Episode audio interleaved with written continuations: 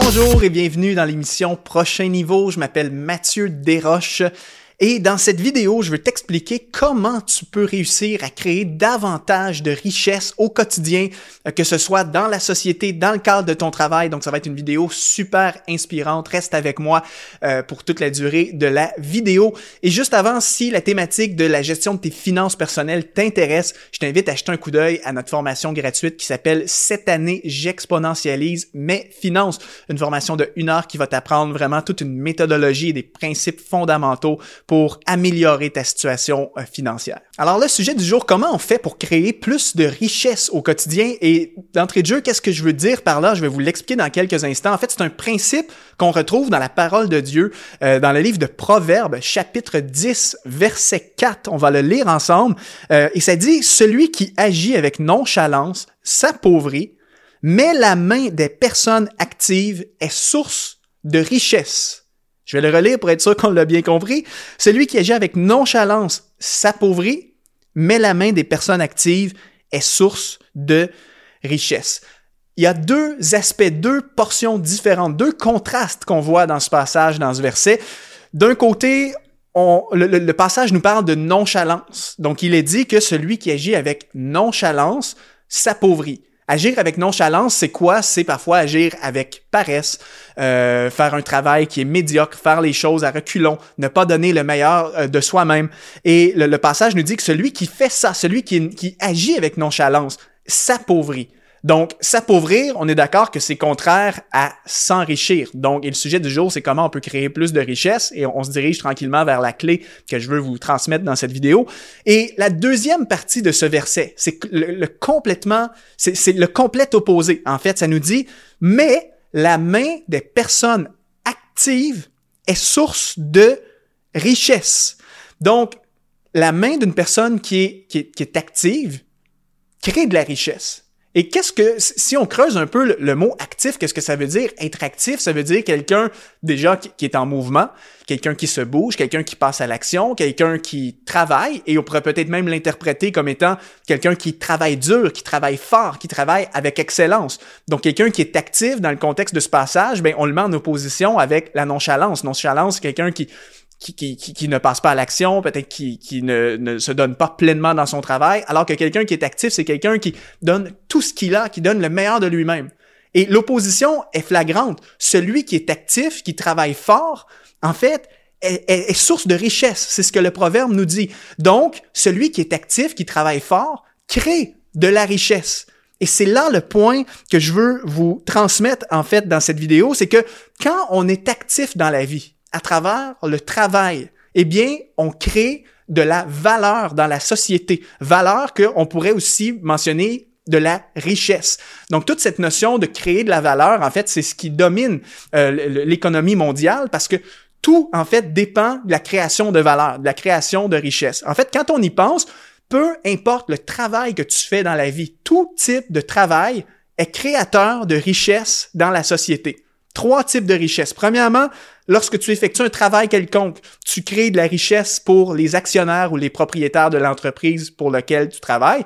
Si c'est toi le propriétaire, bien évidemment, le métier que tu fais à travers ton entreprise crée de la richesse dans ton entreprise. Mais si tu es salarié, eh bien, sache que euh, ton employeur t'embauche pour une raison. C'est parce que le travail que tu fais lui permet de générer un profit avec son entreprise. Donc, le travail crée déjà de la richesse pour les actionnaires ou les propriétaires de l'entreprise. Et c'est d'ailleurs l'objectif de, toute entreprise, hein, c'est de générer un profit pour qu'on puisse tous gagner notre vie. Donc, premier volet où est-ce que quand on est actif, quand on travaille, on crée de la richesse, c'est cet aspect-là. Ensuite, deuxième type de richesse qu'on crée dans le travail, ben, c'est une richesse pour le client ou la personne qu'on sert à travers notre entreprise qui, lorsqu'elle fait appel à nous, ben, voit son besoin être comblé. Euh, j'ai déjà fait une vidéo hein, qui s'appelait Neuf bénédictions que procure le travail et euh, j'expliquais en fait que le travail, l'objectif même du travail, c'est vraiment de combler les besoins des, des uns des autres dans la société.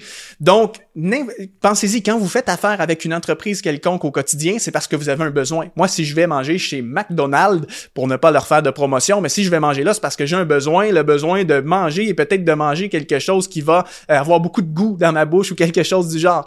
Euh, si je vais voir un mécanicien, c'est parce que j'ai un besoin, le besoin de faire réparer ma voiture euh, ou autre chose du genre. Donc, le travail, quand on est, quand on est actif, euh, en fait, crée de la richesse pour le client, le consommateur, qui euh, est satisfait, est enrichi euh, par le service qu'il a obtenu. Et finalement, ben, le travail crée de la richesse pour toi qui l'effectue parce que ça te permet de gagner ton, ton, revenu qui te permet de subvenir à tes besoins. Donc, donc en réalité, si tu es salarié, ben, dis-toi que tu crées toujours trois types de richesses à tous les jours. Chaque fois que tu arrives sur ton lieu de travail, euh, eh bien, tu crées, un, de la richesse pour les actionnaires ou les propriétaires de ton entreprise. Tu crées de la richesse pour les consommateurs qui sont au bénéfice de votre entreprise.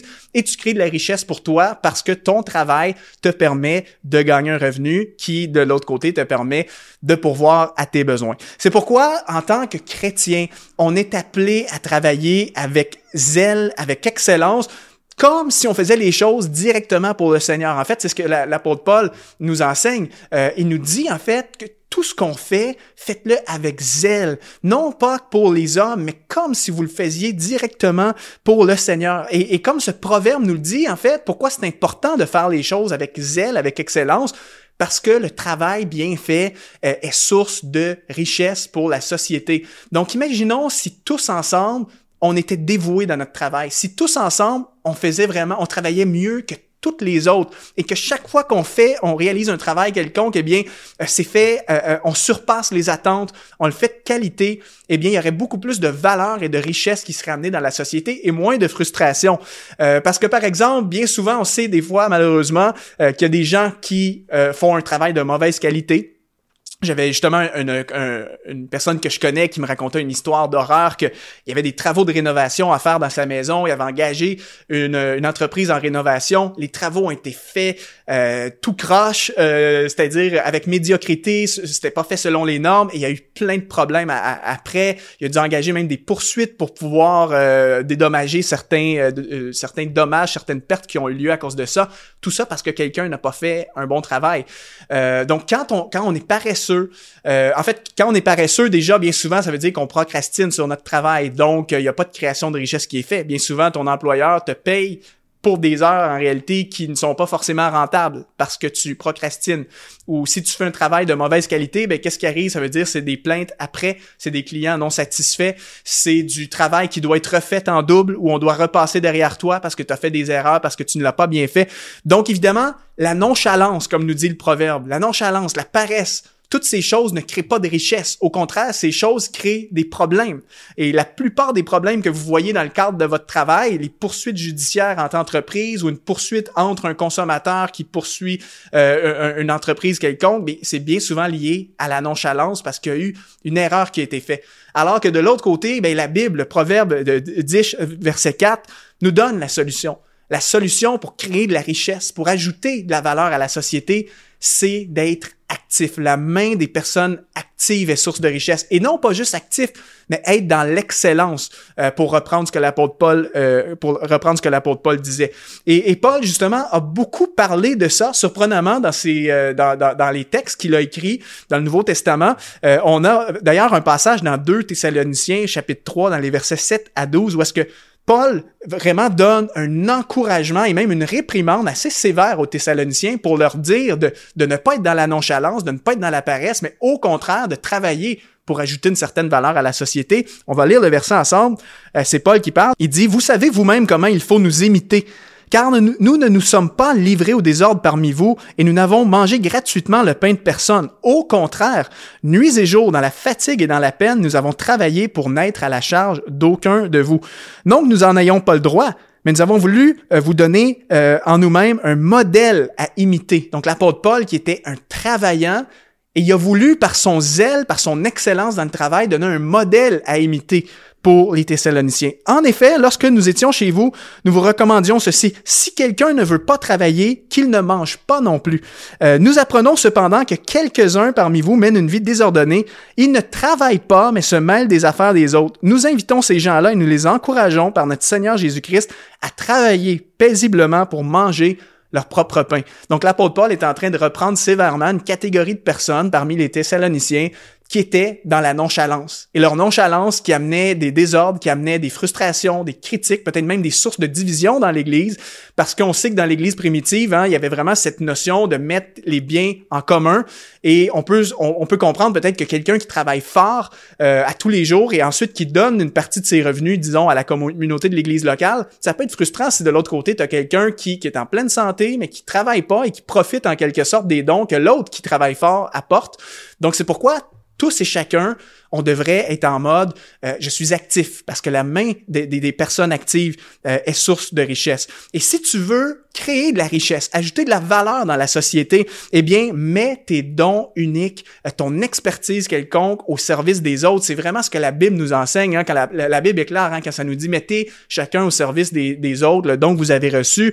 donc, je crois vraiment que ce qui crée le plus de valeur dans la société, c'est quand chaque individu déjà découvre qui il est, quelles sont ses aptitudes uniques, quels sont ses dons, son expertise, et que lorsque cette personne réussit à consacrer sa vie, son travail, à, exercer ce don-là, eh bien, c'est là qu'on ajoute de la valeur. Et par exemple, quelqu'un qui est tellement bon pour écouter les gens, pour conseiller, bien, lorsque cette personne-là, par exemple, décide de faire un métier de conseiller, cette personne-là va ajouter énormément de valeur euh, à son employeur et à toutes les gens qui vont aller la consulter.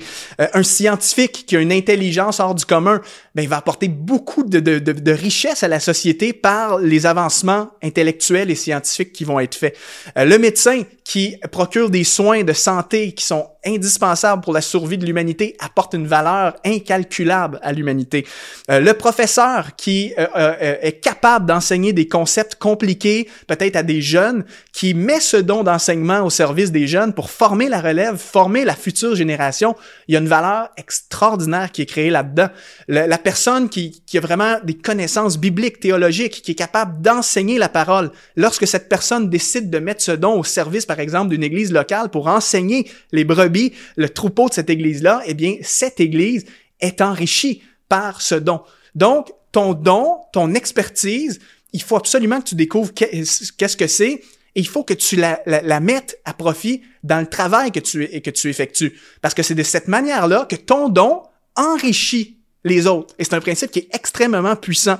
Et non seulement il faut que tu mettes ce don-là au service des autres dans la société à travers le métier que tu choisis de faire, mais il faut, comme on a vu aussi dans le, verset, que tu le fasses avec zèle, avec excellence. Tout ce que je fais, je le fais non pas pour les hommes, mais pour le Seigneur. Et c'est de cette manière que la main des personnes actives qui mettent leur don unique au service des autres et qui travaillent avec excellence, eh bien, la main de ces personnes-là est source de richesse. Et n'oublie pas cette réalité qui est extrêmement importante parce qu'on est en train de parler de comment créer de la valeur, de la richesse dans la société. Eh bien, même pour toi personnellement, en termes de, salaire, en termes de revenus que tu vas générer, voici une leçon qui est extrêmement importante. Tu seras toujours rémunéré proportionnellement à la valeur que tu apportes dans la société.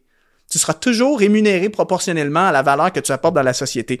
Euh, en fait, donc, ce que ça veut nous dire, c'est que la société va toujours rémunérer ceux qui euh, apportent le, maximum de valeur. Et évidemment, plus tu te spécialises, par exemple, en développant une expertise rare, plus tu vas être rémunéré. On peut penser ici, disons, un consultant expert dans, un sujet très, très, très particulier dont très peu de gens maîtrisent sur la Terre. Eh bien, ce consultant-là risque d'être embauché à gros prix par des entreprises qui ont besoin, par exemple, de cette expertise-là. Euh, ou encore, le médecin chirurgien qui est pratiquement un des seuls au monde à faire un certain type d'intervention chirurgicale, ce médecin va être euh, payé très très cher parce qu'il est exclusif.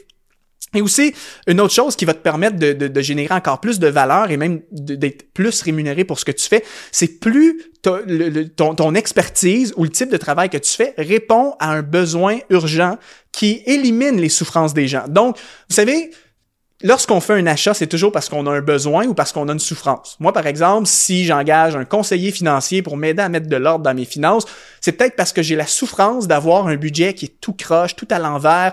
Euh, j'ai des souffrances peut-être d'être dans l'endettement. Et là, je décide d'embaucher un conseiller financier qui va m'aider à redresser la situation. Eh bien, ce conseiller financier, parce qu'il m'apporte une, euh, en fait, parce qu'il répond à un de mes besoins, parce qu'il va m'aider à éliminer une de mes souffrances, la souffrance d'avoir des problèmes financiers, eh bien, cette personne-là risque d'être bien rémunérée. Parce que plus la souffrance est importante, plus l'expertise de cette personne est exclusive, plus je vais être prêt à payer. Si, par exemple, j'ai un problème de santé, qu'il y a une seule personne au monde qui peut régler mon problème et que cette personne-là charge très très cher, eh bien, je vais payer parce que je veux la solution, je veux régler mon problème et dans tous les cas, j'ai pas le choix, son expertise, elle est unique.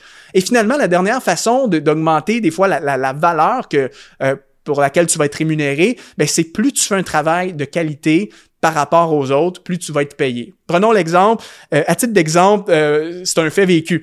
Euh, bon, à la maison, on, nous, on fait appel à une femme de ménage qui vient nous aider à faire les, le, ménage dans notre maison. Ça nous permet, à moi et ma conjointe, de gagner du temps, de se consacrer sur d'autres choses. Eh bien, dans les dernières années, ben, on a embauché différents, différentes femmes de ménage, différentes candidates. Et puis, il y en avait parfois que, honnêtement, on les payait cher, mais le travail était pas très bien fait. D'autres que c'était juste OK, c'était bien. Et dernièrement, on a trouvé une femme qui est extraordinaire. Euh, elle charge un petit peu plus cher que les autres, mais son, travail est incroyable. Ça ne se compare même pas aux autres. Elle, part de la maison chez nous, la, maison brille littéralement. Euh, tout est frotté, il n'y a, plus une, a plus une miette de poussière dans la maison, tout est nettoyé. Et pourtant, cette femme est une femme de ménage. Il y a plein d'autres personnes qui font ce type de métier-là, mais parce que son travail est de meilleure qualité, elle peut augmenter ses tarifs. Donc, c'est un, un, un, principe qui est puissant. J'aurais pu embaucher une femme de ménage à peut-être 50 dollars ou euros moins cher qu'elle pour le même travail, mais je décide de payer plus parce que je veux de la qualité. Donc, encore une fois, si tu apprends à faire un travail de meilleure qualité, tu peux t'attendre à être mieux rémunéré. C'est la même chose. Peut-être que tu travailles dans, dans une grande entreprise, il y a plein de gens dans ton équipe qui font le, même type de métier que toi, mais si tu es par exemple le vendeur numéro un de l'entreprise ou le programmeur informatique numéro un, le plus talentueux si c'est ton domaine d'expertise, bien souvent, qu'est-ce qui va arriver, c'est que tu vas avoir des promotions, tu vas avoir des augmentations de salaire parce que ton employeur, évidemment, veut retenir tes services et reconnaît la qualité du travail que tu fais. Alors voilà, les amis, c'était vraiment un encouragement que je voulais vous amener à, à viser le prochain niveau dans votre travail.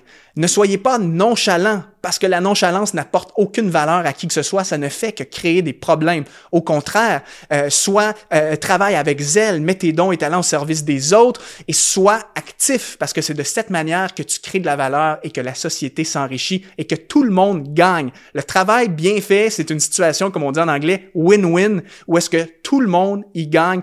Alors, je veux t'encourager vraiment à t'engager à, vraiment viser le prochain niveau dans le travail que tu fais.